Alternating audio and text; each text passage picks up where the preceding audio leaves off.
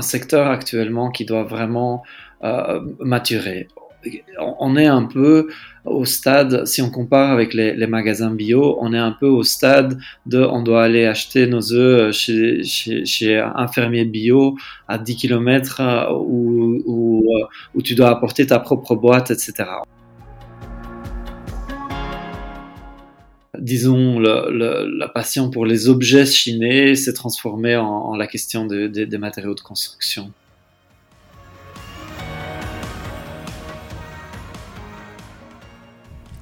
Et si votre business pouvait changer le monde? Je suis Stéphanie Fellen, fondatrice de Smart to Circle, agence de conseil en stratégie durable. Business Impact, c'est un podcast où chaque semaine j'interviewe des personnalités inspirantes qui, à leur échelle, changent le monde grâce à leur business. Dans l'épisode du jour, je vous propose de rencontrer Martin Guilaine, directeur de Rotor DC. Rotor DC, DC pour déconstruction, euh, c'est spécialisé dans la déconstruction et dans la valorisation des matériaux issus du réemploi. Alors, Martin, c'est un véritable passionné de matériaux, dans l'épisode. Euh, il a 37 ans et déjà à l'âge de 13 ans, il traînait dans les ferrailles, c'est lui qui le dit, euh, pour récupérer des matériaux et les revendre, notamment à des boutiques pour leurs vitrines. Alors de fil en aiguille, il est rapidement amené à rejoindre et à créer le collectif Rotor euh, aux alentours de 2005 pour réfléchir à comment rendre finalement l'architecture, l'urbanisme, euh, toutes ces notions beaucoup plus durables, euh, les voir de manière plus intelligente aussi et puis plus circulaire.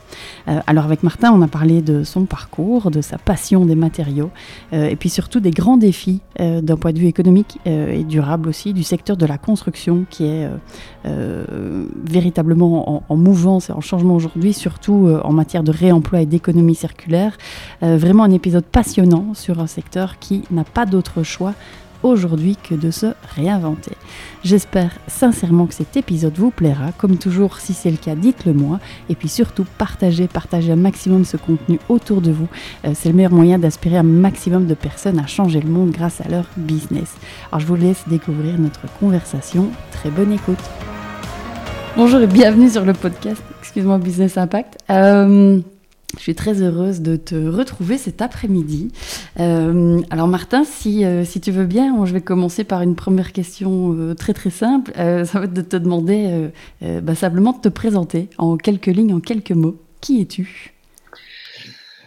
Donc je m'appelle Martin Gillen, j'ai 37 ans. Je suis une des personnes travaillant chez Rotor DC, enfin où j'ai je, j'ai pris le poste de la direction euh, et Retour de c'est une entreprise qui euh, euh, qui vend, enfin qui démonte, euh, qui reconditionne et qui revend des matériaux de, de, euh, de construction euh, ici à Bruxelles. C'est une coopérative avec à peu près une, 20 à 25 travailleurs. Alors, euh, Martin, peut-être avant d'aller dans le, le, le, cœur du sujet de Rotor, et évidemment, je plein de questions par rapport à la déconstruction et, à ce secteur, et puis à ses enjeux aussi.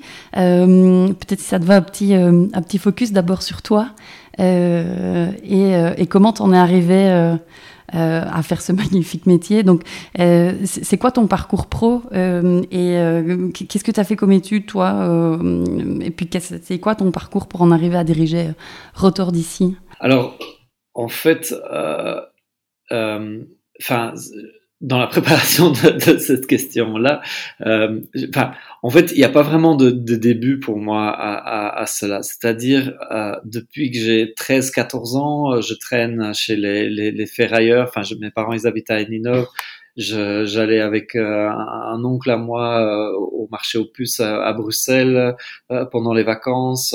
En fait, c'est quelque chose que j'ai toujours fait et, et très vite, c'était pas seulement collectionner des, des, des choses, euh, mais aussi les, les, revendre. Donc à, à 15-16 ans, j'avais des, des, des, contacts, genre euh, un magasin de, de, de, jeans qui de temps en temps il cherchait euh, un objet un peu iconique pour mettre dans la vitrine, que ce soit une, une vieille pompe à essence ou euh, quelque chose de ce genre-là ou alors euh, il y avait un fleuriste aussi à, à, à Ninov qui, euh, qui aimait bien intégrer des, des, des, des petits objets un peu euh, un peu différents dans, dans, dans, dans, son travail. et donc, euh, c'était avant l'époque du, du, du, smartphone, donc il euh, n'y avait pas vraiment moyen facilement d'envoyer de, des photos. Donc, je me baladais à vélo à, à montrer ou, à essayer d'expliquer ou à inviter les gens. J'avais un, petit atelier. Et puis, je suis venu, euh, j'ai fait mes, mes, humanités à, à Bruxelles et, et j'ai eu, euh, enfin, j'ai eu du mal à terminer ma, ma dernière année euh, des humanités. Enfin, j'en avais vraiment marre d'être à l'école. Euh, j'avais l'impression de bien savoir ce que ce que je voulais faire. Et, euh, et du coup, ben, malgré les, la, la, demande très explicite de mes parents, j'ai pas voulu faire des études tout de suite. J'ai toujours dit que je les ferais un peu plus tard. Et, euh, et je continue à postposer ces, ces, ces études pour, pour l'instant. Cela dit, enfin, euh, c'est, enfin, j'ai, j'ai très vite euh, commencé, euh, enfin, quand j'avais 19 ans, à travailler comme comme technicien, comme petite main, euh, sur des montages d'expos, sur des scénographies de, de théâtre et, ce genre de choses-là. Et puis ensuite, euh, j'ai commencé à traîner beaucoup avec euh, avec des, des, architectes et, donc c'est là que disons, le, le, la passion pour les objets chinés s'est transformée en, en, la question de, des matériaux de construction. Mmh. Euh, c'est super intéressant. Et, est-ce que c'est correct ou je me trompe? Euh, donc, Quand j'ai un petit peu euh, checké sur LinkedIn ton parcours, tu donnes cours? Ah ouais. Non, ça c'est assez particulier. Tes parents, tu peux dire à tes parents que tu, tu as quand même fini par, par te retrouver sur les bancs d'école. Alors en, Belgique, enseigner euh, quand on n'a pas de diplôme, c'est pas c'est pas super simple. Euh, mais euh, mais par contre à l'étranger, dans le contexte d'écoles privées, ça ça passe. Donc donc oui, j'ai j'ai j'ai enseigné pendant plusieurs années à, Genève à une école de design et puis j'ai enseigné des. En fait, en général. À, à Genève, c'était c'était un, un engagement plus long long terme et sinon, ce que je fais régulièrement, c'est euh, c'est trois mois ou six mois dans une dans, dans, dans, une école sur un sujet très spécifique. Disons que en fait, les, enfin, j'ai fait ça récemment à Karlsruhe, j'ai enseigné à Columbia, à, à, à New York, euh, et, et, je vois ça vraiment comme des moments euh, il n'y a pas toujours le temps d'aller en profondeur ou d'explorer des nouveaux sujets quand on est dans un contexte de travail. Donc le fait d'accepter une mission d'enseignement, bah, ça, permet de travailler avec un groupe d'étudiants, en général des masters, une question en, en profondeur et, et, et, et c'est quelque chose dont j'ai vraiment besoin ou dont je sens le besoin euh, dans, mon, dans mon travail. Mmh. Et mmh, tu, tu, parles de design. Euh, toi, c'est quoi qui te, c'est quoi qui te passionne? C'est l'objet, c'est l'architecture, c'est le design, c'est la, c'est l'aspect technique. C'est quoi, euh, c'est quoi qui te fait vibrer? Mais, mais, mais, très clairement, enfin, disons que en fait, la, j'ai envie de dire ce qui m'intéresse, c'est les, les, les, matériaux, mais c'est pas que je suis un, fan de, de, marbre ou de, ou, de granito dans, dans, l'absolu. En fait, ce qui, ce qui m'intéresse, c'est de, euh, d'un côté, comment, euh, euh, comment est-ce qu'on peut lire un, un, un matériau, hein, le fait que euh, c'est un exemple qui appartient à, à, un collègue à moi, mais quand tu prends par exemple, quand tu regardes une table de, de, de, billard ou de, ou de, snooker, elle apparaît euh, dans, dans, dans, le 19e comme un objet, et quand tu, quand tu regardes l'objet de près, ben, les boules sont en ivoire, les bords sont en caoutchouc, le bois c'est de l'acajou, il y a une plaque de granit pour faire droit. En fait, on a besoin de tout l'empire euh, colonial britannique pour construire cet objet-là. Enfin, c'est, c'est, vraiment euh, l'apothéose de toutes les techniques euh, et, de, tous les, réseaux d'approvisionnement qu'on a à ce moment, à ce moment-là. Et donc, d'un côté, les matériaux d'aujourd'hui. Hein, pourquoi pourquoi est-ce que euh, il y a des marbres super bon marché indiens euh, aujourd'hui euh, sur le marché de, de, de, de Bruxelles? Ben, si, si, on regarde ça avec les, yeux, les yeux d'un archéologue, on peut vraiment se dire voilà, en fait, c'est parce qu'il y a le port d'Anvers, parce qu'il y a des, des, des, des, carrières, il y a des conditions de travail qui sont différentes ailleurs, etc., etc. Et, et puis ça, c'est dans un sens. Dans l'autre sens, on peut du coup aussi espérer que à travers la manière de, de concevoir, certains objets ou des bâtiments ou, euh, en tant que euh, en tant que designer que ce soit à une échelle d'un objet ou d'un bâtiment ou d'une ou, d'une ville, ben peut-être qu'en choisissant les matériaux, en choisissant la manière de les mettre en œuvre, on peut aussi créer un, un monde d'une certaine manière. Enfin, on a un impact sur comment les choses circulent, qu'est-ce qu'ils impliquent comme conditions de travail, qu'est-ce qu'ils impliquent comme relations sociaux, et, et, etc.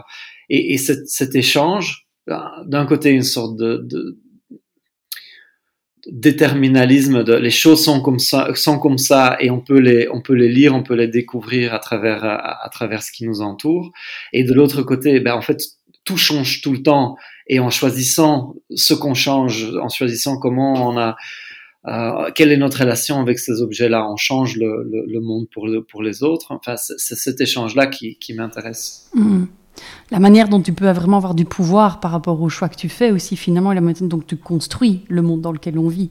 C'est ça que tu dis. Oui, alors c'est un mot euh, c'est un mot difficile hein, la question du, pouvoir, enfin surtout pour un, homme blanc euh,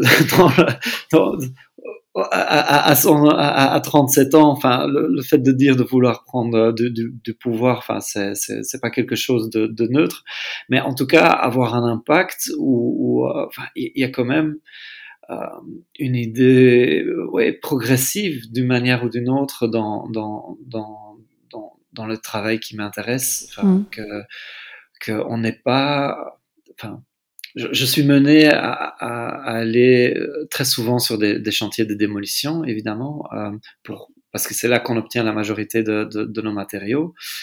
Et il y a quelque chose d'intéressant dans, euh, dans un chantier de démolition.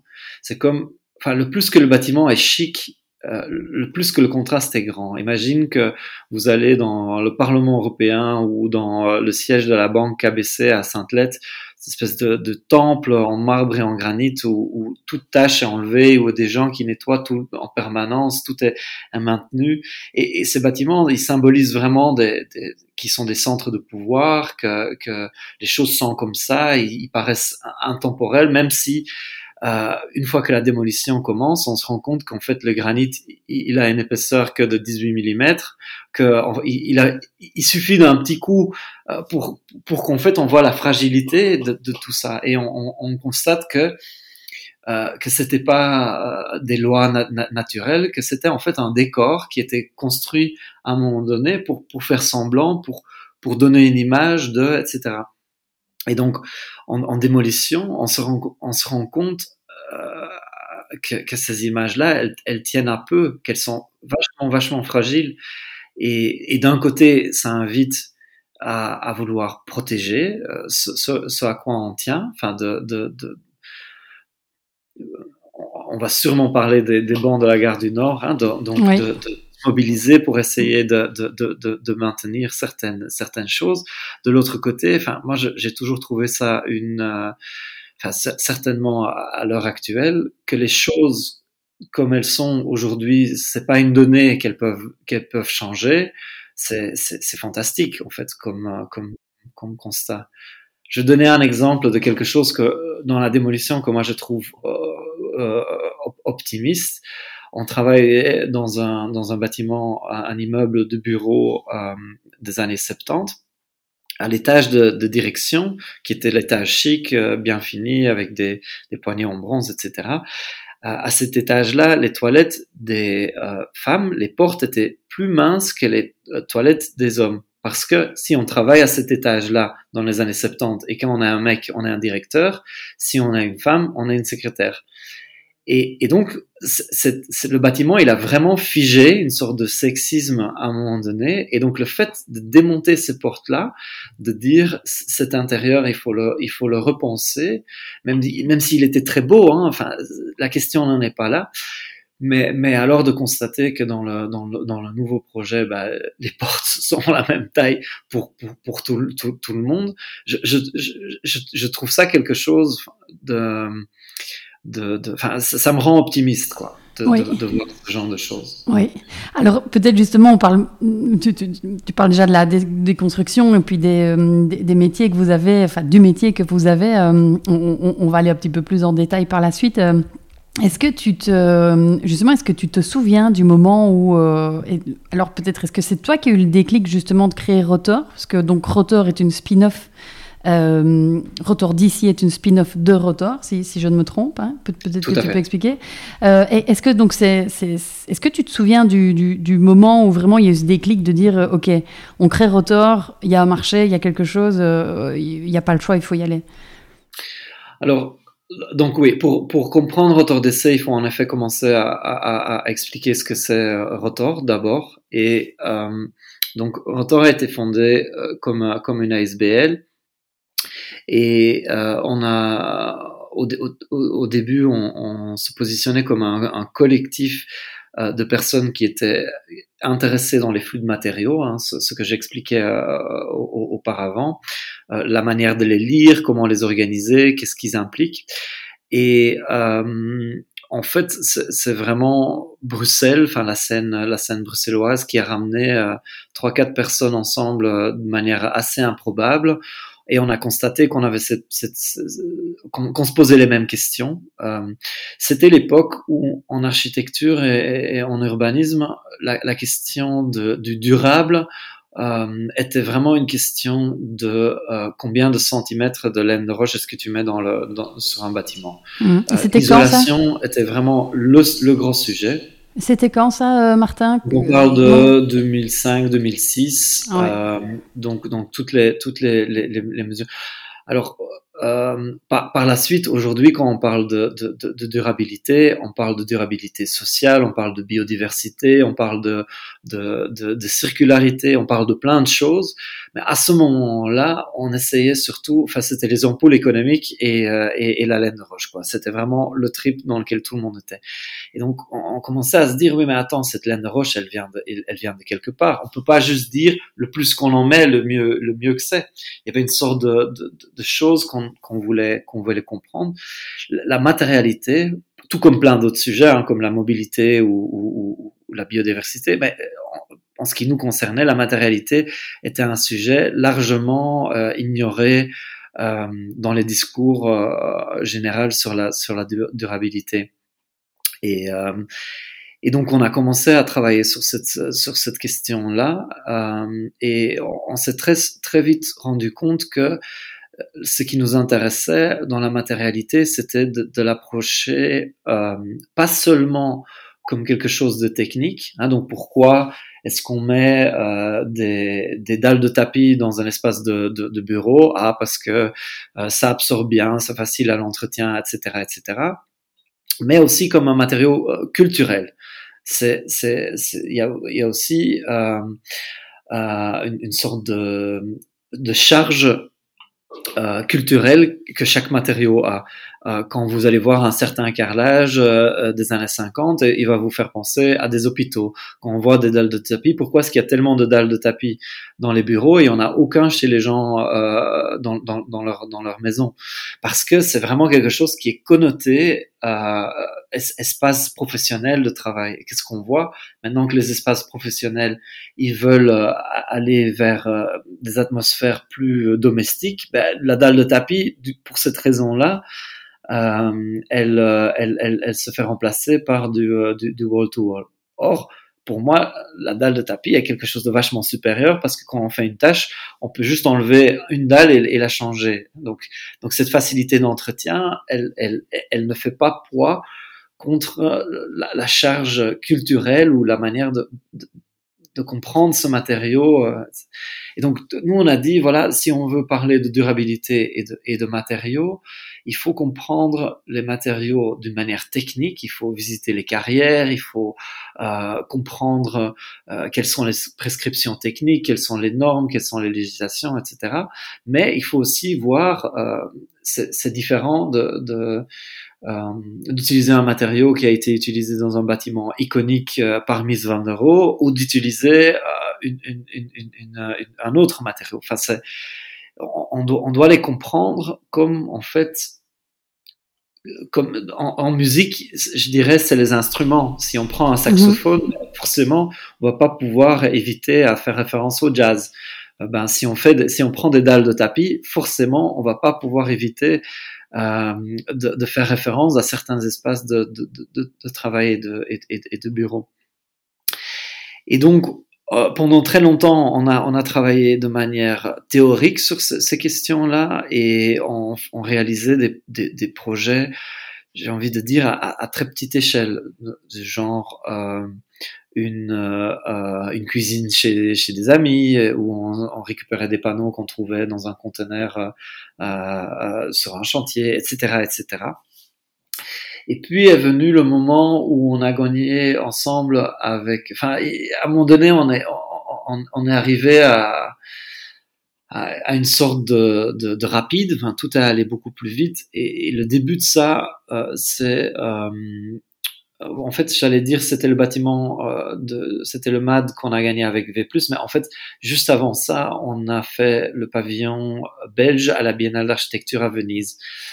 Et, euh, et ça, ça a vraiment été quelque chose euh, de super important pour nous.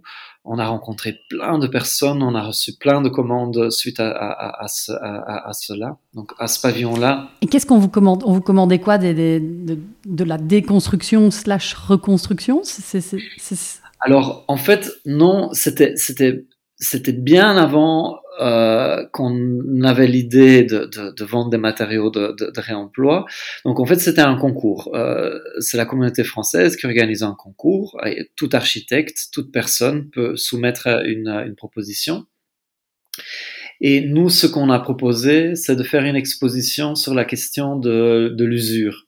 Et c'était une réaction, évidemment, à une biennale où on a... Euh, euh, où on montre des maquettes toutes blanches, où on montre des, des, des super belles photos euh, de bâtiments qui sont clinquants neufs, euh, ou, ou, même on va effacer tous les détails en Photoshop, genre euh, mm. vous allez jamais voir une prise, par exemple, sur un, un, un render euh, architectural d'un musée, il y, a, il y, a, nulle part des prises.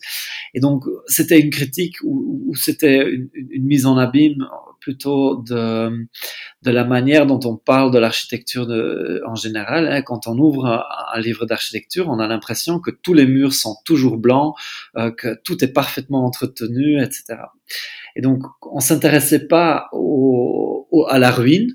On voulait pas du tout se dire ah on a d'un côté euh, l'immaculé blanc et de l'autre côté euh, la, ruine. En fait, on voulait parler de, de l'architecture telle tel qu'on le, vit euh, tous les jours. Et, donc, en fait, c'est euh, dans une pièce, euh, il y a une table, il y a le soleil dessus pendant pendant pendant pendant quelques mois. On déplace la table, on se rend compte que le tapis a été mieux préservé en dessous de la table, et donc on commence à avoir des différences de couleurs. Ou dans une maison une, une, maison du 19e, les traces d'usure sur l'escalier qui, qui, qui, montrent en fait qu'un escalier, on le prend pas de droite, mais qu'on fait une sorte de mouvement en, en, en cercle. Euh, et, et, évidemment, notre agenda, c'était, c'était, de séduire par, par ce, ce sujet-là, hein, donc pas de dire ah regardez comment c'est moche quand tout tout est pas tout blanc, mais de d'en fait proposer que, que l'intégration de cet élément-là dans, dans, dans, le langage de design et de l'architecture qui, qui, pouvait être un plus en fait. Quand on essaye de le nier, euh, il revient en, en, force, on doit, on doit tout le temps faire de la maintenance, et, et, etc. Si par contre on choisit des matériaux en prenant conscience qui vont, qui vont vieillir, euh, bah, du coup on peut... Euh, euh on peut rendre mieux en fait l'architecture ou le, ou le design. Donc ça, c'était le, le, le, pari pris. Et puis à partir de là, en fait, euh, on, on, a eu plein d'invitations de faire plein de choses, euh, notamment euh, dans plus ou moins en même temps, on a gagné donc le, le, concours ensemble avec V+ de construire le euh, le, le, nouveau centre de mode et de design à, à, à Bruxelles. Et euh, les stratégies qu'on avait jusqu'à à ce moment-là de je dois faire une cuisine donc je cherche un conteneur et, et, quatre panneaux de bois et puis je trouve un menuisier qui veut bien faire la cuisine avec. Ben évidemment dans le cadre d'un marché public d'un bâtiment de plusieurs milliers de mètres carrés ça ne marche plus. Non. Et là on s'est dit ben en fait euh, ça fait des années qu'on parle de matériaux etc mais euh, quand on essaye de mettre en pratique ce qu'on trouve qui devrait exister ça ça marche pas parce que il n'y a, y a, pas de fournisseur du genre de matériaux qu'on qu'on qu'on il y a des sites de seconde main et tout, hein, c'est pas ça. On, est, on clairement pas les, les, les, les, premiers. Euh, il y avait même euh, une, une, sorte de réseau de, de, enfin, il y a un réseau d'une centaine d'entreprises en, en, en, Belgique qui vendent des matériaux de réemploi, mais qui sont souvent sur euh, les, matériaux de château, quoi, les, les, les, poutres en chêne, les tuiles qui ont 200 ans, ce genre de matériaux-là. Et, euh, et, à un moment donné, on a dit, bah, ok, si on veut être sérieux dans, dans, dans notre démarche, on doit, on doit prendre le pas. On, on fait une deuxième structure qu'on appelait donc rotor déconstruction et qui aura là où, où, rotor ASBL euh, regarde la question de la, de la conception, de la, de la théorie, de, la question de l'exposition, euh, de la divulgation, etc. Rotor d'essai, en fait, est un, un, vendeur, un acteur qui, qui, qui achète et qui vend des matériaux de construction de réemploi. Donc c'est un, c'est un, c'est une longue réponse à une question toute simple. oui, mais c'est super intéressant parce que, en fait, aujourd'hui, allez, c'est évident qu'il y a toutes ces théories autour de l'économie circulaire et tout ce qu'il faudrait faire. Et puis, il y a la réalité. Euh, alors là, ici, toi, c'est dans l'architecture, mais pense à des, euh, des géants euh, dans l'industrie qui voudraient potentiellement, oui, utiliser des tonnes de métaux recyclés dans leur production. Mais il n'y a pas des tonnes de. Tu veux pas, euh, t'as pas un fournisseur euh, qui a euh, 35 tonnes euh, à te fournir tous les mois.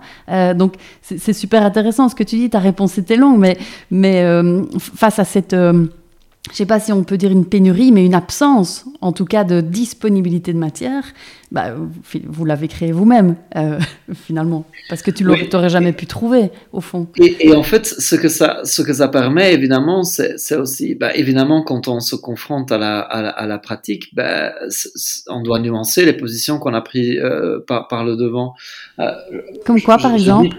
je, je dis, par exemple, enfin dans notre métier, on parle beaucoup de, de BIM et de euh, euh, donc c'est Building Information Model. Je sais pas si, si vos, vos, vos, écouteurs sont familiers avec ça, mais c'est en fait c'est une approche où on considère qu'un bâtiment c'est un ensemble de, de composants et euh, on en fait un équivalent digital pour pouvoir, en cas de démolition, de transformation, déplacer, inventorier plus facilement les matériaux.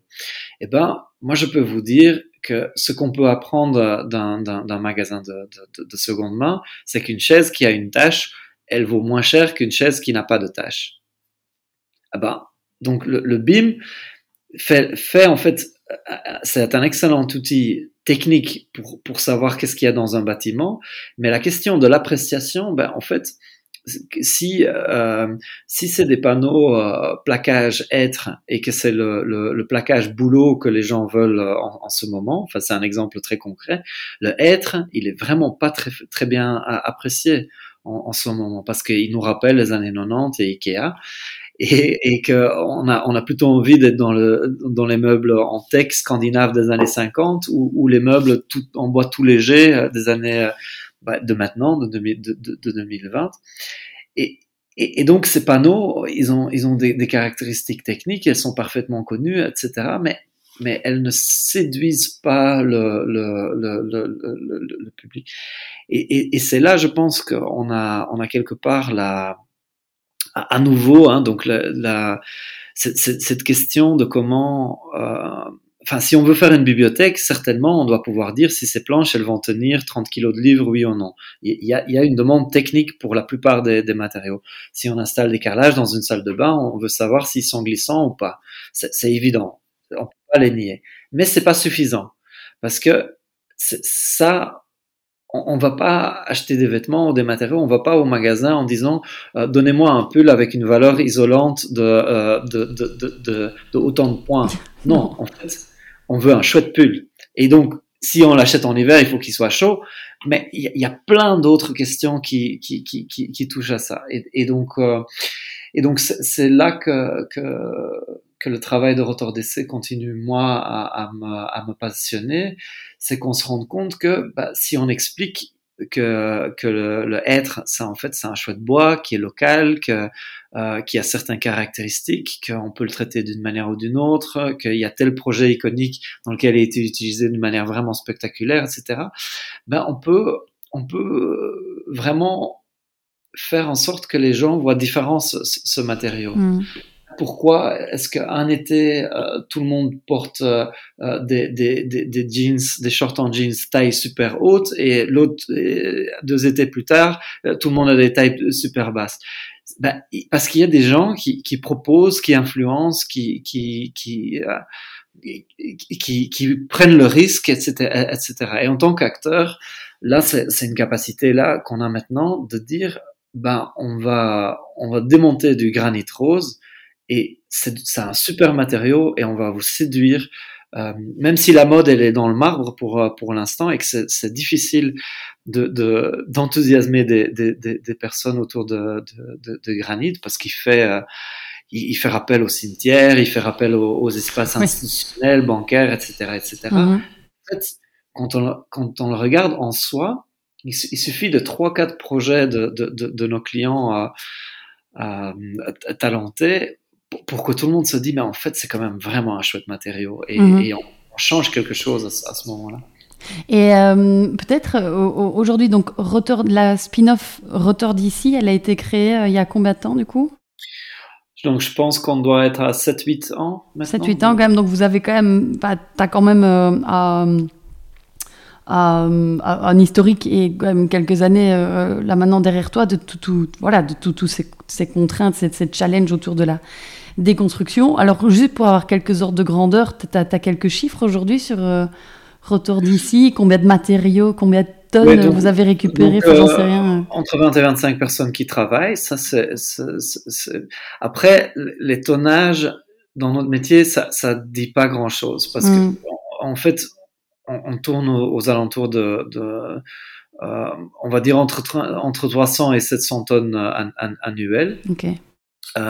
mais en fait, quand on fait un chantier de dalles de, de, de béton euh, qui sont simplement euh, pris euh, au, chariot élévateur et euh, mis sur un, un, un, conteneur, pardon, mis dans, sur un camion et déchargé plus tard, ben, on peut facilement faire sur un chantier 80-90 tonnes. Mm. Alors que si pour, pour avoir une tonne de, de, de poignées de porte, c'est du boulot. Hein. Et c'est vrai. Donc, moi, je, moi, je préfère me dire qu'il euh, y a entre 20 et 25 personnes euh, dont le, le, métier principal, c'est vraiment la déconstruction, le reconditionnement des matériaux et, euh, et, et, et, la, et la revente. Enfin, de, finalement, c'est un de ces endroits où, où parler en argent, enfin, ou, avoir une échelle de quel est l'impact économique, en dit plus parce que si par exemple on prend euh, le, le, ballast sur les, les toitures, hein, donc le ballast c'est les petits cailloux qu'on met sur les toitures pour garder le, le roofing en, en, coup de vent. Eh ben, on peut en bouger des, des, centaines de tonnes, mais la valeur ajoutée de, de faire ça, elle n'est pas très grande quoi en fait. Mm-hmm. Et euh, alors peut-être juste pour préciser hein, pour ceux et celles qui nous écoutent, euh, donc la, particularité aussi de Rotor d'ici, donc quand vous allez déconstruire, donc vous allez à la fois, euh, arrête-moi si je me trompe, utiliser ces matériaux pour vos propres projets. et mais aussi effectivement pour les revendre. Donc là, là il y a effectivement le site internet de Rotor d'ici où n'importe qui, si moi je, d'ailleurs je regarde pour les j'ai besoin de lampes pour ma maison. Euh, il y, en a des magnifiques. Euh, il y a des tas d'autres choses. Donc, n'importe qui, euh, le particulier, l'entreprise, l'architecte, que sais-je, peut acheter sur votre site. Donc, y a, si je comprends bien, vous déconstruisez pour vous, mais aussi pour la revente. C'est correct? Alors, donc à la base, oui. Maintenant, la, partie que, donc, que nos collègues du bureau de conception en la partie que, que eux ils utilisent dans nos matériaux, est, devenu super super petit par rapport à tout ce qu'on bouge, au point où on n'en tient pas compte. En fait, c'est un client parmi les autres. Et donc les deux structures euh, ont atteint une certaine maturité et, euh, et c'est pas qu'on va démonter du marbre parce qu'on sait qu'ils ont une salle de bain dans deux mois. Enfin, ça, ça marche absolument pas. On, on, on démonte du marbre parce qu'on sait que c'est bien pour les salles de bain, qu'il y a toujours une, une, une, une demande pour. Et, euh, et s'ils ont une, cuisine ou une salle de bain à faire avec, bah, ce sont vraiment des clients comme des autres. Mm-hmm. Euh, et euh, une, des choses que, que tu as mentionné que, que je veux souligner, c'est vraiment la, la, vente, la vente en ligne, qui est, qui qui est, qui est quelque chose d'assez important pour nous. Donc, en fait, un des problèmes qu'on a, euh, pour l'architecture est, euh, relativement lent comme comme discipline. On fait un avant-projet, puis on fait un projet, puis on, fait une demande de permis, puis l'entrepreneur doit être choisi, etc., etc. Et donc entre le, le moment du choix du matériau et vraiment le livrer, il peut y avoir un an, deux ans. Et, et donc les fabricants, ils ont des, des gammes de produits. Qu'est-ce qu'ils font? Ils envoient à l'architecte un petit morceau comme ça d'un carrelage avec la promesse que si dans cinq ans tu le veux, il n'y a pas de problème, on te le produit. C'est pas du tout un problème. En réemploi, on n'a pas du tout, on n'a pas du tout ça. Cette semaine, on a démonté euh, du granit rose. La semaine prochaine, c'est du marbre rose. C'est pas du tout la même matière. C'est pas du tout le même, euh, le même look. Et, et, donc, on ne peut pas envoyer une sorte de représentation des matériaux qu'on traite chez les architectes. On a besoin d'avoir un inventaire, en fait, à jour à, à tout moment. Mm-hmm. Donc, en fait, on vise les clients professionnels qui font à peu près euh, la moitié de notre, de, de, notre volume. On est tout à fait ouvert, on est, en, on est un magasin, on est ouvert de 9 à 6, donc tout le monde peut, peut, peut, venir. Maintenant, le, service et, le, et, la, et la qualité et le tri qu'on met dans le, le, matériau font que ben, les choses sont un peu plus chères qu'au plus ou sur un site de seconde main. Hein. Par exemple, toutes les luminaires qui passent chez nous sont euh, testées, la plupart sont, sont recablées et, et, et, toutes les luminaires euh, qui, ont, qui ont plus de 10-15 ans, on, on change les, les, les, sockets, on remet neuf. Mhm. Et donc, nous, on, on, vise entre 50 et 70% de la valeur neuve euh, pour, pour, pour, les, pour les luminaires parce que on trouve que notre produit se compare à un produit neuf évidemment, on est deux, trois fois plus cher que, que, euh, euh, que ce qu'on peut trouver sur des sites de seconde main, parce qu'en en fait, c'est la marge qu'on se fait. On, mhm. on, achète souvent au même prix que ce, que ce qu'on voit dans, dans, dans, dans, le marché informel, on va dire. Mhm. Mais alors, euh, Martine, c'est une question que j'avais pas prévue, mais, euh, mais, mais, peu importe. C'est très intéressant ce que tu dis par rapport aux architectes, par rapport à la durée. Euh, moi, je viens de faire, je viens de terminer. On, vient d'emménager dans notre nouvelle, nouvelle maison, justement. Alors, on a fait construire. Et effectivement, ça a duré trois ans entre l'achat du terrain et l'emménagement. Euh, la construction a duré un an à peu près, et puis les plans, euh, enfin, je dis les permis, etc. Enfin, bref, euh, tout est long, tout est lent.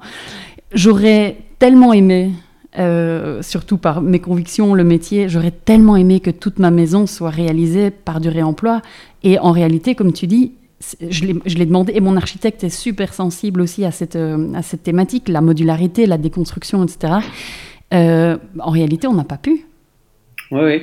Donc tout ce que je peux faire, c'est pour ma déco, c'est que de la déco d'occasion. Tu vois, pour les luminaires, bah, j'aimerais bien les prendre chez toi. Là, on a encore des, des c'est les ampoules de de l'électricien qui sont là, on n'a pas de luminaire, je veux les prendre chez toi, ça c'est ok.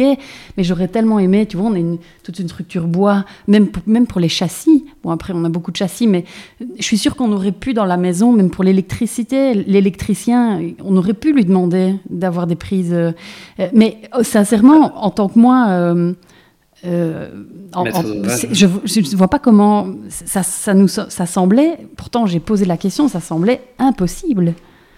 Alors, en Pour fait, tous les corps de métier, tu vois. Ce, ce, qu'on a, hein, donc on a un, secteur actuellement qui doit vraiment euh, maturer. On est un peu au stade, si on compare avec les, les, magasins bio, on est un peu au stade de on doit aller acheter nos œufs chez, chez, chez un fermier bio à 10 km euh, où, où, euh, où, tu dois apporter ta propre boîte, etc. On n'est pas du tout encore dans le, dans le stade où tu as un coin bio dans, dans, dans chaque euh, super, supermarché. Et donc pour, pour ça, en fait, il faut, c'est un équilibre délicat parce qu'il faut de l'offre et de, et de la demande. Si nous, on, on, s'il n'y a pas de demande pour certains matériaux, bah, ça veut dire qu'on on reste avec le, matériau.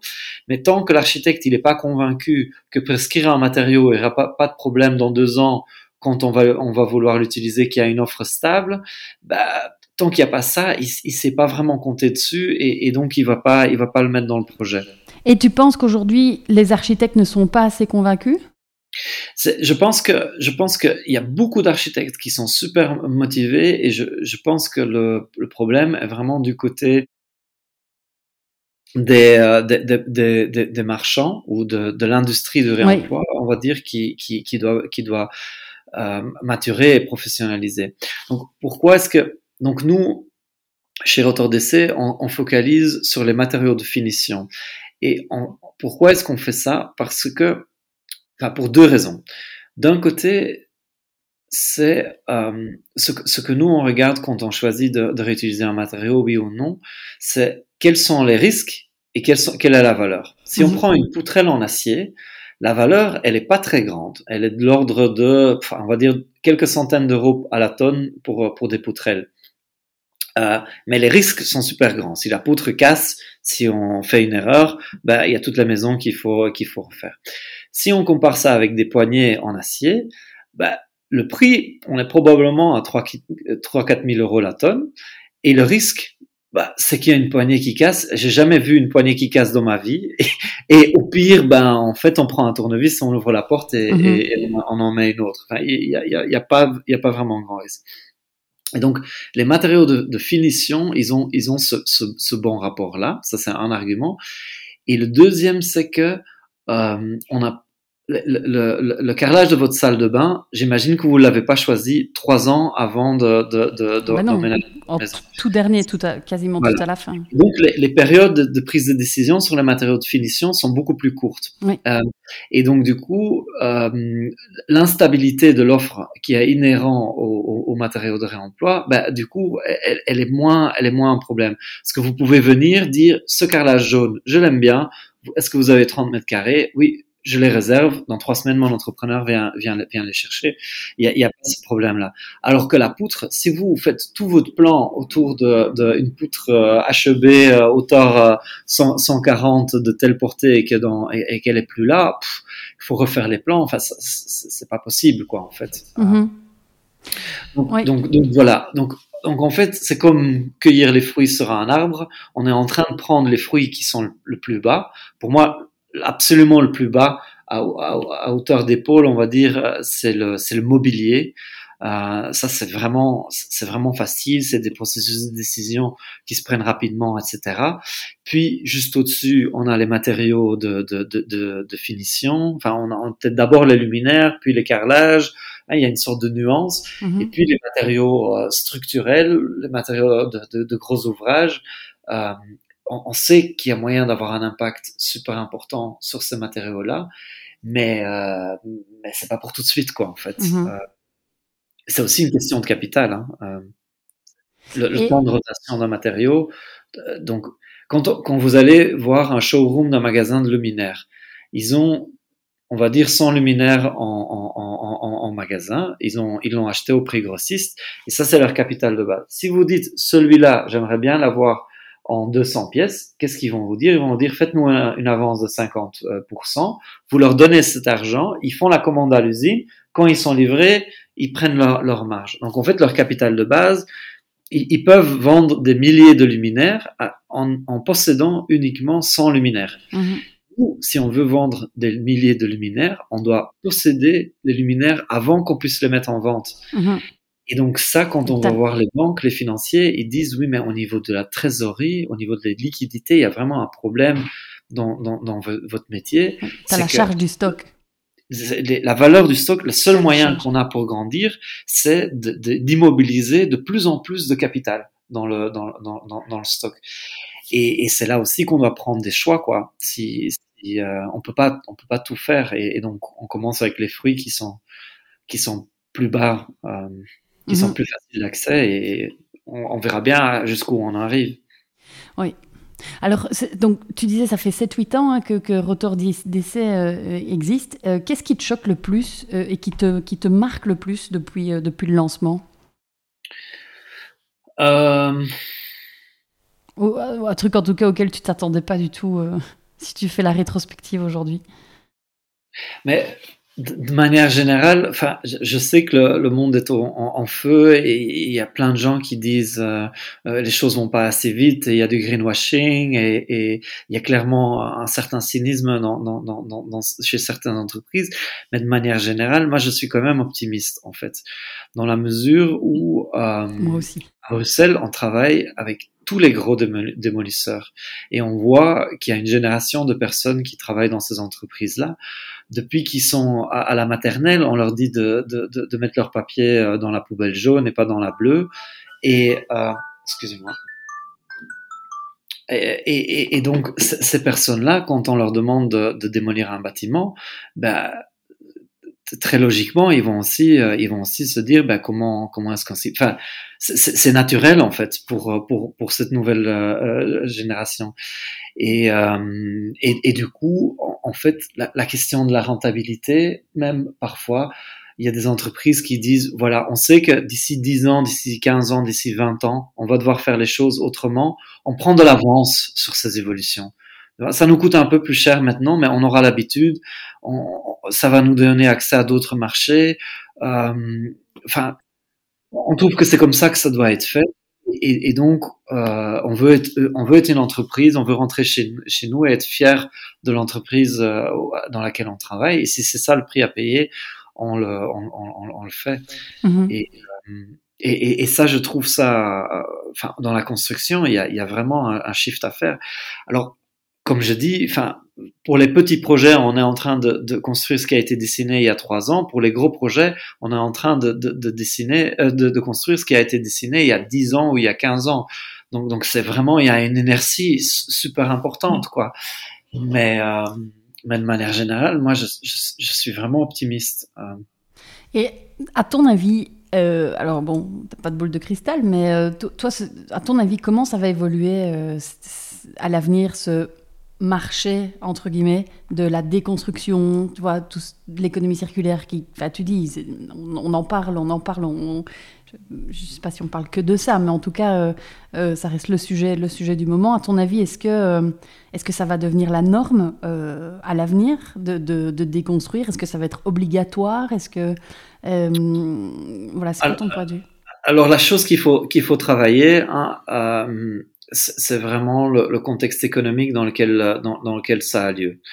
Et, euh, en fait, il y, a des y y, y a des évolutions euh, positives, mais aujourd'hui, euh, disons que le fait qu'on taxe très fortement les salaires, hein, la sécurité sociale, elle est, elle est financée à travers des taxes sur le salaire, et dans beaucoup de cas, on subventionne directement ou indirectement les processus d'extraction. C'est les États euh, qui vont mettre les routes vers les carrières, qui vont, euh, qui, qui, vont proposer du bois bon marché euh, issu de forêts nationaux, etc.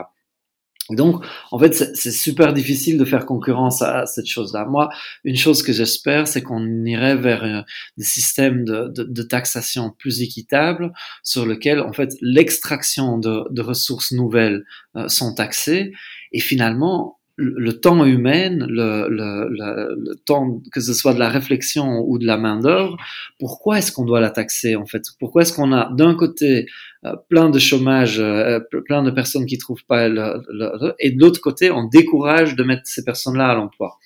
Économiquement, ça n'a pas de sens.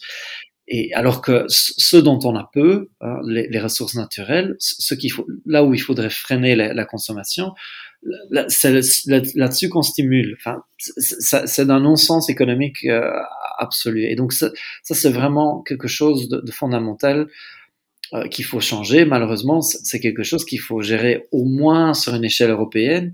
De préférence, il faudrait, faudrait le voir même de manière mondiale, quoi, en mm-hmm. fait.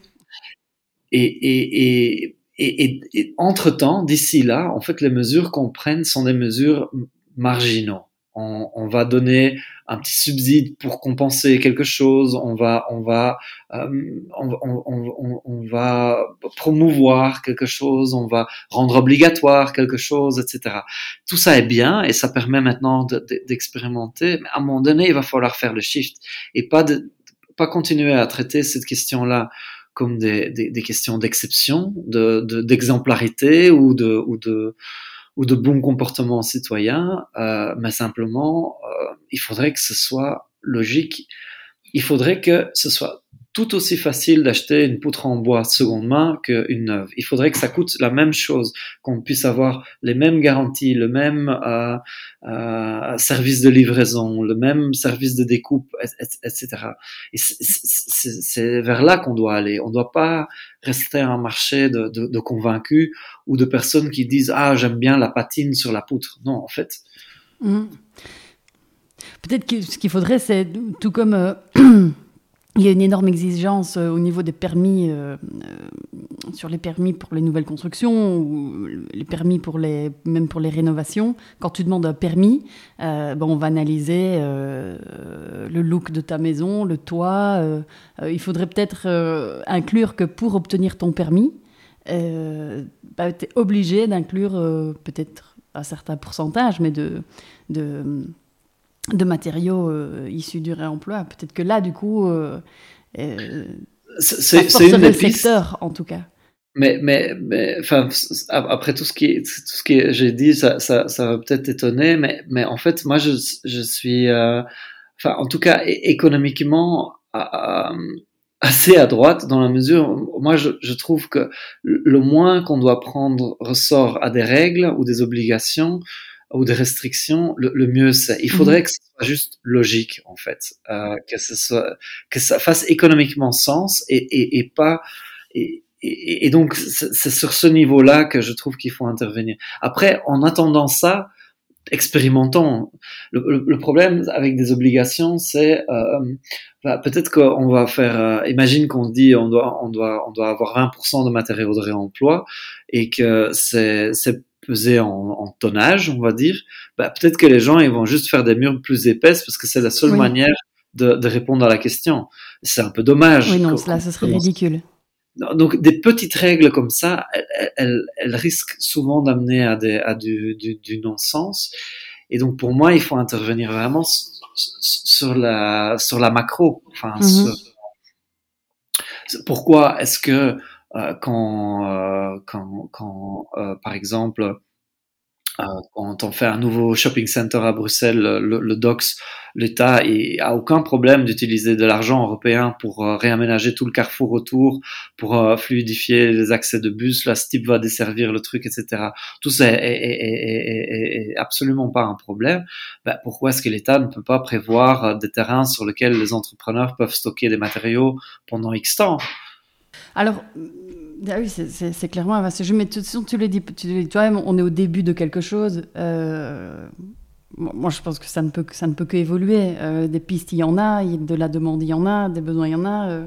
Euh, après, c'est de voir comment on peut accélérer ça et puis, et puis en tout cas, faire connaître aussi les, les, les, les, les gens qui se bougent, que, comme toi, comme chez Rotor. voilà, ça, je crois que c'est important d'une manière ou d'une autre. Et on commence tout doucement aussi à toucher vraiment les, limites de notre écosystème. Hein. Enfin, quand tu vois que le prix du sable a explosé, que le prix du bois a explosé, que l'aluminium, il faut attendre six mois avant de, se faire livrer ses fenêtres, etc., etc. Enfin, euh, le, le, enfin, c'est assez clair que ce n'est plus une question de choix idéologique, mais, mais de nécessité en fait. Et tu, tu parles de voilà, de, limites du système euh, euh, et, puis aussi d'un point de vue purement économique. Euh, question un peu plus pratico-pratique, j'ai vu que sur le site de, de Rotor d'essai, vous êtes en levée de fonds pour l'instant. Il y a un appel à, participation qui, est assez clair, bien expliqué, précis. Tu, peux un petit peu expliquer bah, concrètement combien vous cherchez euh, où vous en êtes aujourd'hui et, et, pourquoi euh, Parce que peut-être, bah, de nouveau, dans ceux qui nous écoutent, euh, n'hésitez pas à aller jeter un œil pour aller voir ça un peu plus en détail, mais ça m'intéresse d'avoir ton explication. Donc, donc en fait, on a pendant pendant quatre, enfin pendant cinq ans, on a existé sur un site, enfin d'abord sur un, mais puis sur un autre qui, euh, qui était une utilisation temporaire et donc des loyers euh, relativement basses, euh, ce qui nous a permis d'expérimenter avec plein de, de, de, de, matériaux. Un jour, on dit à un démolisseur, amène-nous la charpente dans un conteneur, on va la déclouter, on va voir si ça marche économiquement, oui ou non. Et comme on n'avait pas beaucoup de loyers à payer, ça, ça nous a permis de tester plein de choses. Mais cette insécurité, euh, enfin, quand on commence à être une entreprise à 20 personnes et tu sais pas si dans un an tu seras encore au même endroit, c'est quand même un peu un peu dur. Et donc maintenant, on est dans une phase où on veut euh, euh, appliquer les leçons de toutes ces expérimentations et vraiment maturer, faire moins de choses mais les faire mieux et, et les ancrer euh, mieux dans le dans, dans, le temps. Et donc ça veut dire que on s'est rendu compte que sur le carrelage par exemple, il y a vraiment euh, il y a des outillages euh, qui, existent qui permettent de le, faire, face de, monter un atelier, de faire les investissements, et, et, et, etc. Et donc la, la levée de, de, fonds, c'est pas une levée de capital, c'est un prêt. Euh, euh qui est remboursé, sur 5 ans. C'est un instrument de la région bruxelloise. Donc malheureusement, il faut habiter à Bruxelles pour pouvoir y participer. Donc en gros, c'est un système, le pré-proxy, qui s'adresse à, des, à du, du, capital qui est dans les mains euh, de, de, de, personnes privées. Les entreprises peuvent pas participer. Et c'est une manière de mettre au travail son épargne, si on veut. Qu'est-ce que l'État fait? L'État euh, donne un avantage fiscal euh, euh assez, euh, assez intéressant. Euh, d'essai paye un, un, des intérêts relativement réduite. Ensemble, ça amène à un rendement de, on va dire, ouais, 4%, 4% et demi, quelque chose comme ça.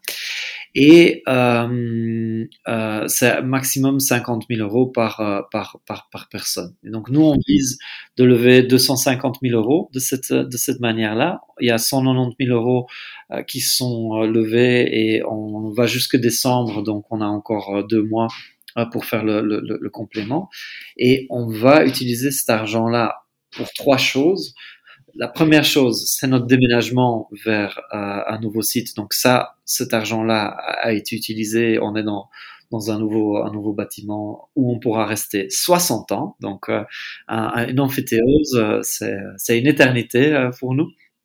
La deuxième chose, l'investissement dans euh, de l'outillage plus performant, euh, notamment pour l'atelier euh, carrelage. Donc, euh, euh, en fait, ces, ces investissements-là, ils ont été faits aussi. La machine, elle est en fabrication.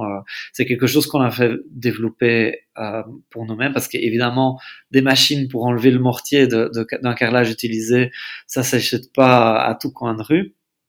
Et la troisième chose maintenant, et c'est pour ça qu'on fait un dernier, un dernier appel en troisième phase ici en, en fin d'année, c'est euh, on, on, veut agrandir en fait notre notre stock. Donc il, il se suffit pas d'avoir euh, de l'argent pour acheter une, une, machine pour traiter euh, du, du, du carrelage. Il faut construire un, assortiment. Il faut avoir pas que euh, des, des, carrelages bleus une semaine et les rouges la semaine d'après. On doit avoir une sorte d'assortiment. Et donc, on prévoit d'utiliser les dernières 60 000 euros euh, pour euh, établir vraiment, enfin, pour établir vraiment une, une euh, un, un, stock euh, pour que la, la, problématique dont on parlait euh, d'un architecte ou quelqu'un qui veut construire a besoin d'une offre stable dans le temps bah, du coup, on, on, doit pouvoir on doit pouvoir investir plus facilement dans des, dans, dans, dans, des lots de matériaux, pas toujours être en flux tendu. Et donc, oui, s'il y a des, des personnes qui sont intéressées, on est tout à fait disponible pour euh, leur expliquer les, les démarches. C'est super simple à faire. Ok. Bah écoute, je, je, je, le souhaite, je l'espère. S'il y en a euh, qui nous écoutent, euh, quelques te contacts, qui ont des sous, qui voudraient avoir 4% de rendement et pas 0,2 ou à peu près sur un, sur un compte d'épargne. c'est vachement plus intéressant. Alors... Ah, et l'État fournit une, une, une, garantie ah sur le, sur le, sur le capital, sur une partie du capital. Je pense 60% du, du, du, capital. Oh, bah, c'est pas mal aussi. Bon à savoir. Euh, alors Martin, euh, petite question, je, dévie un petit peu de ce, dont on parle un petit peu depuis le début, juste sur, sur un fait récent, on on en, parlait un petit peu par mail, on va pas s'étendre T'as pas envie qu'on s'étende mille ans sur le sujet, ce que je peux comprendre. Euh, et en même temps, j'avais fort envie d'avoir ton point de vue et ton explication euh, là-dessus. Parce que je dis, moi, c'est arrivé dans mon fil d'actu, euh, comme beaucoup, à mon avis, un petit peu comme ça. on me dit, tiens, qu'est-ce qui se passe? Qu'est-ce qui se passe chez Rotor? Donc, il y, a eu récemment un buzz sur les réseaux avec la SNCB euh, c'était, je pense, il y a euh, quoi Il y a peut-être deux, trois semaines, quelque chose comme ça euh... oui, oui, six semaines peut-être déjà. Oui, déjà, ok. Euh, tu vois, le temps passe vite. bref, peu importe. donc, vous faites un poste pour annoncer que vous avez repris les bancs de la SNCB. Et là, tollé, si je peux le dire comme ça. Qu'est-ce qui se passe? Mais donc, donc en fait, la, la situation, c'est que euh, donc nous, on a un réseau d'entreprises euh, qui rénovent, euh, démontent, euh, démolissent des, des bâtiments à, à, Bruxelles. Et donc euh, ça, ça, marche relativement bien. Ils, ils, savent, ils savent que s'ils trouvent quelque chose qui a une valeur d'usage ou une, une, une valeur culturelle, qu'ils peuvent nous appeler. On leur fait une proposition. Donc à un moment donné, on est contacté par un entrepreneur qui a comme mission euh, de remplacer les bancs de la gare du Nord. On les connaît très bien. On dit, euh, ben, ok, d'accord, euh, on, vient les chercher sur place, on, on, prend les arrangements pratiques, etc. Et on les met sur, sur notre sur, sur, notre site. Mais en parallèle, en fait, il y a, y a des utilisateurs, qui, enfin, les nouveaux bars, euh, les nouveaux bancs commencent à apparaître dans, euh, dans, dans la gare. C'est vrai qu'elles sont pas très moches et de manière euh, assez explicite, la, SNCB euh, avoue euh, de, les placer pour empêcher les sans-abri de dormir sur les bancs, euh, existants. Alors, il y a plein de personnes qui ont des opinions là-dessus et en fait, malheureusement, personnellement, enfin, nous tous, on est assez d'accord sur le fait que la meilleure chose aurait été de rien faire et de garder ces bancs-là en évidemment, nous, on se retrouve un peu coincé entre deux, choses parce que d'un côté, on est collaboratif dans le fait d'enlever d'enlever ces bancs et donc il y a des, des gens qui qui nous disent mais pourquoi vous participez à ça? Alors, ce qu'il faut comprendre, c'est que de un, dans tout ce dossier, nous, on n'a jamais eu de contact directement avec les personnes qui ont pris cette décision à la SNCB. Nous, on travaille, on est sous-traitant en fait de leur de leur contractant. Et donc la SNCB nous a jamais montré voilà on va mettre ces bancs là. Est-ce que vous voulez prendre ces bancs là Et et très franchement aussi, si nous on n'était pas intervenus dans ce, dans ce, dans ce cas-là, ce qu'ils auraient fait, ils auraient tronçonné les bancs euh, sur les quais parce qu'ils étaient gros et lourds et, et, ils n'auraient déjà pas existé. Cela dit, nous, on est, on est très, euh, on est très sensible à la, à la question du, du, patrimoine. La politique a commencé à s'en mêler. Il y a des secrétaires d'État qui ont interpellé des ministres, des parlementaires qui, euh, qui euh, ont posé des questions. Euh, enfin, bon, tout un truc. Euh, je pense que mon carnet d'adresses, de, de, numéro de téléphone dans mon GSM a doublé sur cette histoire. J'ai parlé avec à peu près tout le monde à Bruxelles sur cette, sur ce, ce truc-là. Et, euh, et donc, on, on constate qu'il y a, qu'il y a, euh, euh qu'il y a polémique. Et ce qu'on a dit, c'est, en fait, malheureusement, on a mis ces bancs-là en vente sur notre site. Dans les 24 heures, ils étaient tous vendus. Donc, qu'est-ce qu'on a, on a dit? On a demandé à, à nos clients qui avaient acheté ces bancs-là, on leur a proposé trois options. On a dit, voilà, soit vous dites, il y a polémique, on n'en veut plus, euh, j'annule ma commande, ce que personne n'a demandé. Soit vous venez les chercher parce que nous, on a un contrat de vente avec vous et, et donc on, on, veut pas le rompre de manière unilatérale, on peut pas le rompre de manière. Mais ce qu'on vous propose, c'est une troisième option, c'est que vous attendez quelques semaines de vous faire livrer vos bons, euh, vous attendez quelques semaines de venir les, les, chercher. Évidemment, on vous compte pas les frais de stockage, on, on, on prendra bien soin. Comme ça, ça nous permet d'attendre que le ministre a interpellé le secrétaire d'État, a répondu aux parlementaires, euh, a contacté la SNCB, etc., pour savoir si la SNCB voulait retourner en arrière ou, ou pas. Donc à ce stade-là, à peu près 40% des bancs étaient encore dans la gare. Euh, il y a à peu près euh, ouais, 20-30% de personnes qui ont dit euh, écoute, euh, je viens chercher mes bancs, euh, j'en ai rien à foutre. Surtout des personnes qui, qui habitent pas à Bruxelles en fait. Mm -hmm. Il faut que, la, question était quand même bien locale. Et les Bruxellois, ils ont massivement dit, OK, garde-les, moi je serais tout aussi content qu'ils qu qu retournent à la gare. On a fait une offre à la SNCB, simplement en leur disant, voilà, ça, ce serait les frais de transport si vous voulez les récupérer. Évidemment, il va falloir rembourser nos clients. Euh, vous avez le choix maintenant. Euh, la SNCB a jamais vraiment réagi euh, sur ce, ce truc-là. Enfin, de manière détournée. On a appris par les médias, on a eu les nouvelles de, de, de secrétaire d'État, de, la ministre, etc. Et, euh, et, ça a été confirmé que euh, politiquement, il n'y avait pas de volonté de garder ces, ces bancs à, à, cet endroit-là. Euh, et donc à ce moment-là, bon, nous, on Donc la semaine, la semaine passée, on a décidé de livrer tous nos clients parce que la, la possibilité que ces bons-là, ils retournent à... Maintenant, il y a quand même du bon qui sort de, de, de, de, de cette chose-là. Hein. Donc, pour la deuxième phase, même si la SNCB ne va pas travailler avec nous, faut faut se dire que je pense qu'il, je pense qu'on a fait un peu trop de bruit sur cette question-là. Enfin, on a, on a, on a, on a été un peu trop communicatif peut-être à leur goût.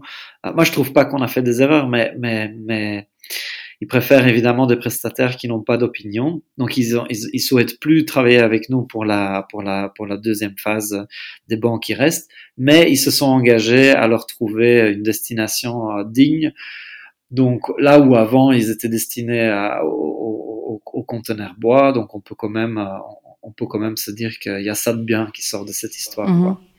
Et ouais. alors, c'est quand même dingue, hein, parce que euh, je pense qu'il devait y avoir quoi, les 1000 commentaires sur. Euh, c'était assez incroyable. Un post, euh, je ne sais pas combien de partages. Euh, c est, c est, et alors, avec à la fois, alors j'ai pas tout lu, bien entendu, mais j'étais curieuse de voir les réactions. Alors, tu avais j'ai l'impression que c'était assez clivant. Donc, soit tu avais tous les gens qui étaient très défenseurs de, de Rotor, hein, dire, mais enfin, mais laissez-les tranquilles, vous êtes complètement fous, euh, Rotor fait son métier. Et d'autres qui disaient, ah, c'est honteux que vous participiez. C'est juste ce que je dis, c'était clivant, mais je, très clivant. Je, je, pense que dans un deuxième temps qu'on a expliqué la situation dans laquelle on s'est retrouvé, on a, on a, on a quasiment que eu des, des, euh, des, des, retours euh, des retours positifs enfin et, le fait de communiquer ouvertement le fait enfin il y a personne qui, euh, qui, nous paye pour prendre cette initiative de, de mettre cette opération à, à l'arrêt. Enfin on, essaye d'être responsable comme, entre, comme, entreprise.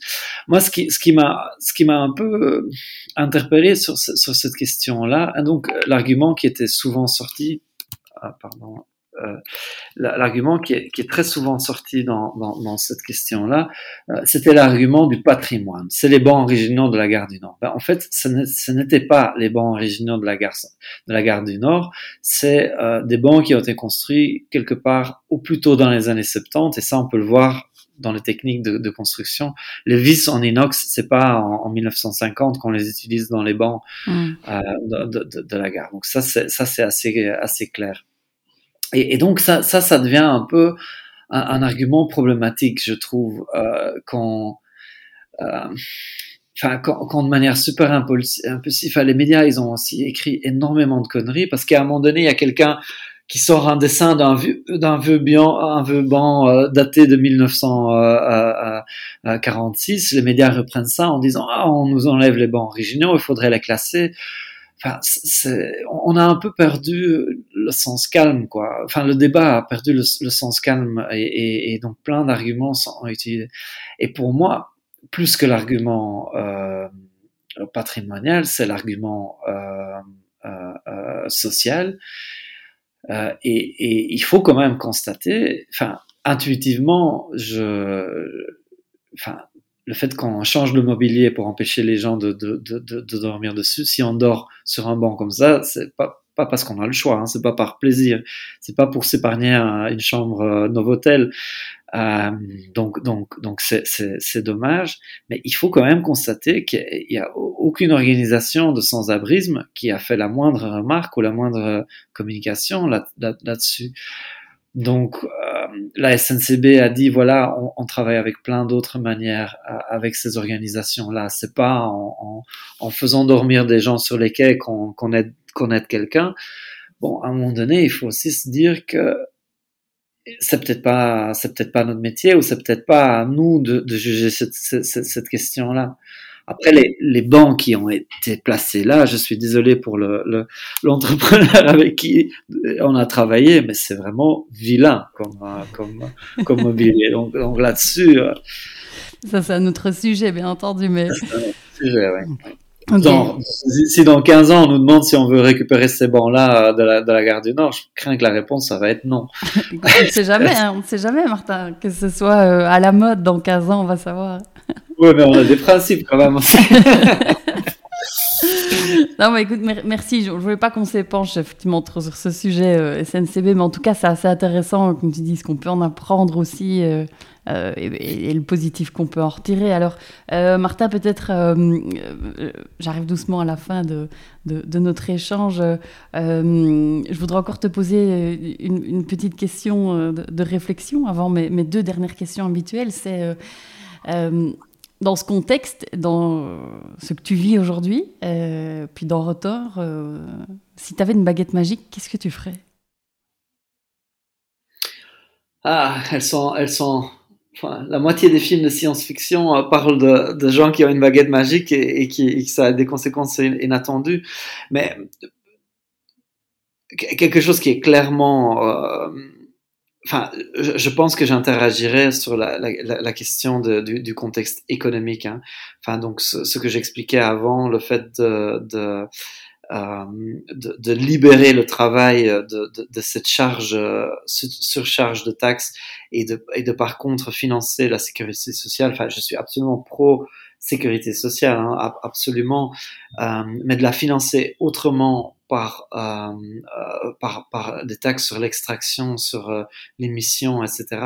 Ça, ça me paraît euh, absolument nécessaire. On, est sur, on est dans, dans, dans, dans, un système de hier qui rend très très difficile le fait de réfléchir demain, quoi. Mm-hmm. Donc taxer l'extraction des ressources. Donc si tu, rencontres Harry Potter demain qui te donne sa baguette, attention cher gouvernement, on va taxer l'extraction des ressources. Blague à part, je trouve que c'est une excellente idée. Euh, bah, merci Martin. Alors avant de, de, avant de te laisser, euh, je voudrais te poser deux petites dernières questions que je pose toujours aux invités. Euh, la première, bah, c'est finalement quel conseil toi tu donnerais à une entreprise qui voudrait comme vous avoir un impact positif grâce à son business? Ce serait quoi ton conseil? De ton expérience moi, je trouve qu'il faut. Euh, j'aime bien le dire parce que c'est plus ou moins le contraire qu'on dit. Euh, en général, on dit il faut rêver, penser grand, etc. Pour moi, il faut réaliser des projets crédibles à, à, une petite échelle d'abord et puis grandir dedans. Parce que ce qu'on voit souvent dans des projets qui ont des ambitions trop importantes, c'est que finalement, il y a quelque chose qui fait que le rêve n'a pas été réalisé et puis tout le monde décide, ah, c'est pas possible. Je préfère dans une maison livrer juste les carrelages de salle de bain et que les gens ils reçoivent des, des compliments de leur invité de dire ah ça c'est vraiment un beau carrelage et que et que ils, disent à leur beau-frère qui va construire une maison j'ai ça, ça s'est bien passé et du coup on peut étendre à d'autres matériaux plutôt que de se dire on va construire toute une maison en réemploi et que, et que, et que ça ne marche pas. Hmm. Ok. Alors deuxième question, Martin, si est-ce que tu aurais euh, pour nos auditeurs, nos auditrices, euh, un livre ou une conférence, un podcast, non tu disais que tu n'écoutais pas de podcast, euh, que tu aurais lu ou vu récemment et qui toi t'a marqué ou t'a aidé dans tes réflexions, que ce soit sur l'architecture, le design, la construction ou autre, hein, évidemment. il y en a, il y en a, il y en a très certainement. Mais ça n'a pas, ça n'a pas besoin d'être très récent. Peut-être que ça peut être, euh, un, livre dont je, discutais hier avec des, avec des, des, collègues. Enfin, il y a évidemment aussi, euh, il y a, il y a évidemment tous les, les, livres de, de, Bruno Latour, donc euh, Où atterrir, un de ses derniers ouvrages qui, qui parle vraiment de, bah, qu'est-ce, enfin de quelle manière être activiste dans ce monde, vers, vers quoi on pousse en fait. C'est euh, un excellent ouvrage. Et euh, sur l'architecture, euh, j'aurais envie de mentionner, enfin je triche, hein, j'en dis deux. ah non mais tu peux, je t'en prie. Il y, a, y a un, livre qui est, qui est, assez chouette à lire, assez simple à lire. L'auteur c'est Stuart Brand et le, le, bouquin s'appelle How Buildings Learn. Et ça parle en fait comment concevoir une architecture euh, vivante qui est changeante, pas comme un projet qu'on doit préserver, classer, qui changerait euh, euh à, jamais, mais comment, comment concevoir une architecture évolutive. Et, ça reste un ouvrage de, de référence pour moi. Ok, super. Bah, écoute, merci. Moi, je mettrai ça dans les, dans les notes euh, de l'épisode. Donc, euh, donc, pour ceux et celles qui, euh, voudraient en savoir plus sur ces ouvrages. Alors, bah, Martin, alors une toute, dernière question, évidemment. comment est-ce qu'on peut découvrir Rotor? Est-ce est que tu peux peut-être donner le nom du site web? Et puis, peut-être est-ce que vous êtes présent sur les réseaux? Est-ce qu'on peut vous suivre? Est-ce qu'on peut te suivre? Je pense que tu n'es pas très actif sur LinkedIn. Donc, euh, moi personnellement, à moins que vous voulez voir euh, les, photos de, mon enfant et, des, chats de mes voisins, euh, ça ne sert pas grand-chose à me suivre moi, mais je suis sur, Instagram sous mon nom propre et LinkedIn, je suis absolument pas actif. Par contre, Rotor DC est très actif sur les, les réseaux Instagram et sur Facebook, simplement Rotor DC. Et euh, notre site, c'est euh, retourdc.com. Euh, et euh, voilà, il y, a, il, y a, il y, a, quasiment tous les jours du nouveau stock qui arrive sur notre site. Et, et le site, il est toujours à jour vis-à-vis -vis, vis -vis de ça. Ok, merci. Et alors, tu disais, il y a aussi le magasin où on peut venir voir. Bien sûr, oui. Euh, si un, un, un, chouette samedi ensoleillé, euh, vous ne savez pas quoi faire, on est situé à Ever, tout près du Décathlon. Oui. Euh, et euh, on est ouvert euh, donc en, semaine tous les jours ouvrables et le samedi également. Et les particuliers sont, sont, le bienvenu. Magnifique. Eh bien, écoute, Martin, tout, tout grand merci. Je trouve que ces discussions sur ceux qui euh, agissent pour du vrai, en tout cas dans le secteur de la déconstruction, construction, architecture, enfin bref, ce secteur, c'est vraiment des visions euh, très passionnantes par rapport au métier et par rapport à ce qu'on vit aujourd'hui dans un contexte de pénurie de matériaux, d'explosion des prix. Enfin bref, c'est euh, assez passionnant. Merci beaucoup. Merci beaucoup pour ton partage et pour tes points Avec de vue. plaisir. Et puis j'invite chacun et chacune évidemment à foncer tout de suite obligatoirement euh, suivre Rotor sur les réseaux et puis pourquoi pas peut-être investir aussi si vous avez des sous euh, qui dorment et qui ne rapportent rien, ben, ça rapportera certainement mieux euh, chez Rotor. Voilà. À tout, tout grand merci, merci Martin. Merci à toi. À bientôt. à bientôt Martin. Voilà pour l'épisode du jour. J'espère sincèrement qu'il vous a plu.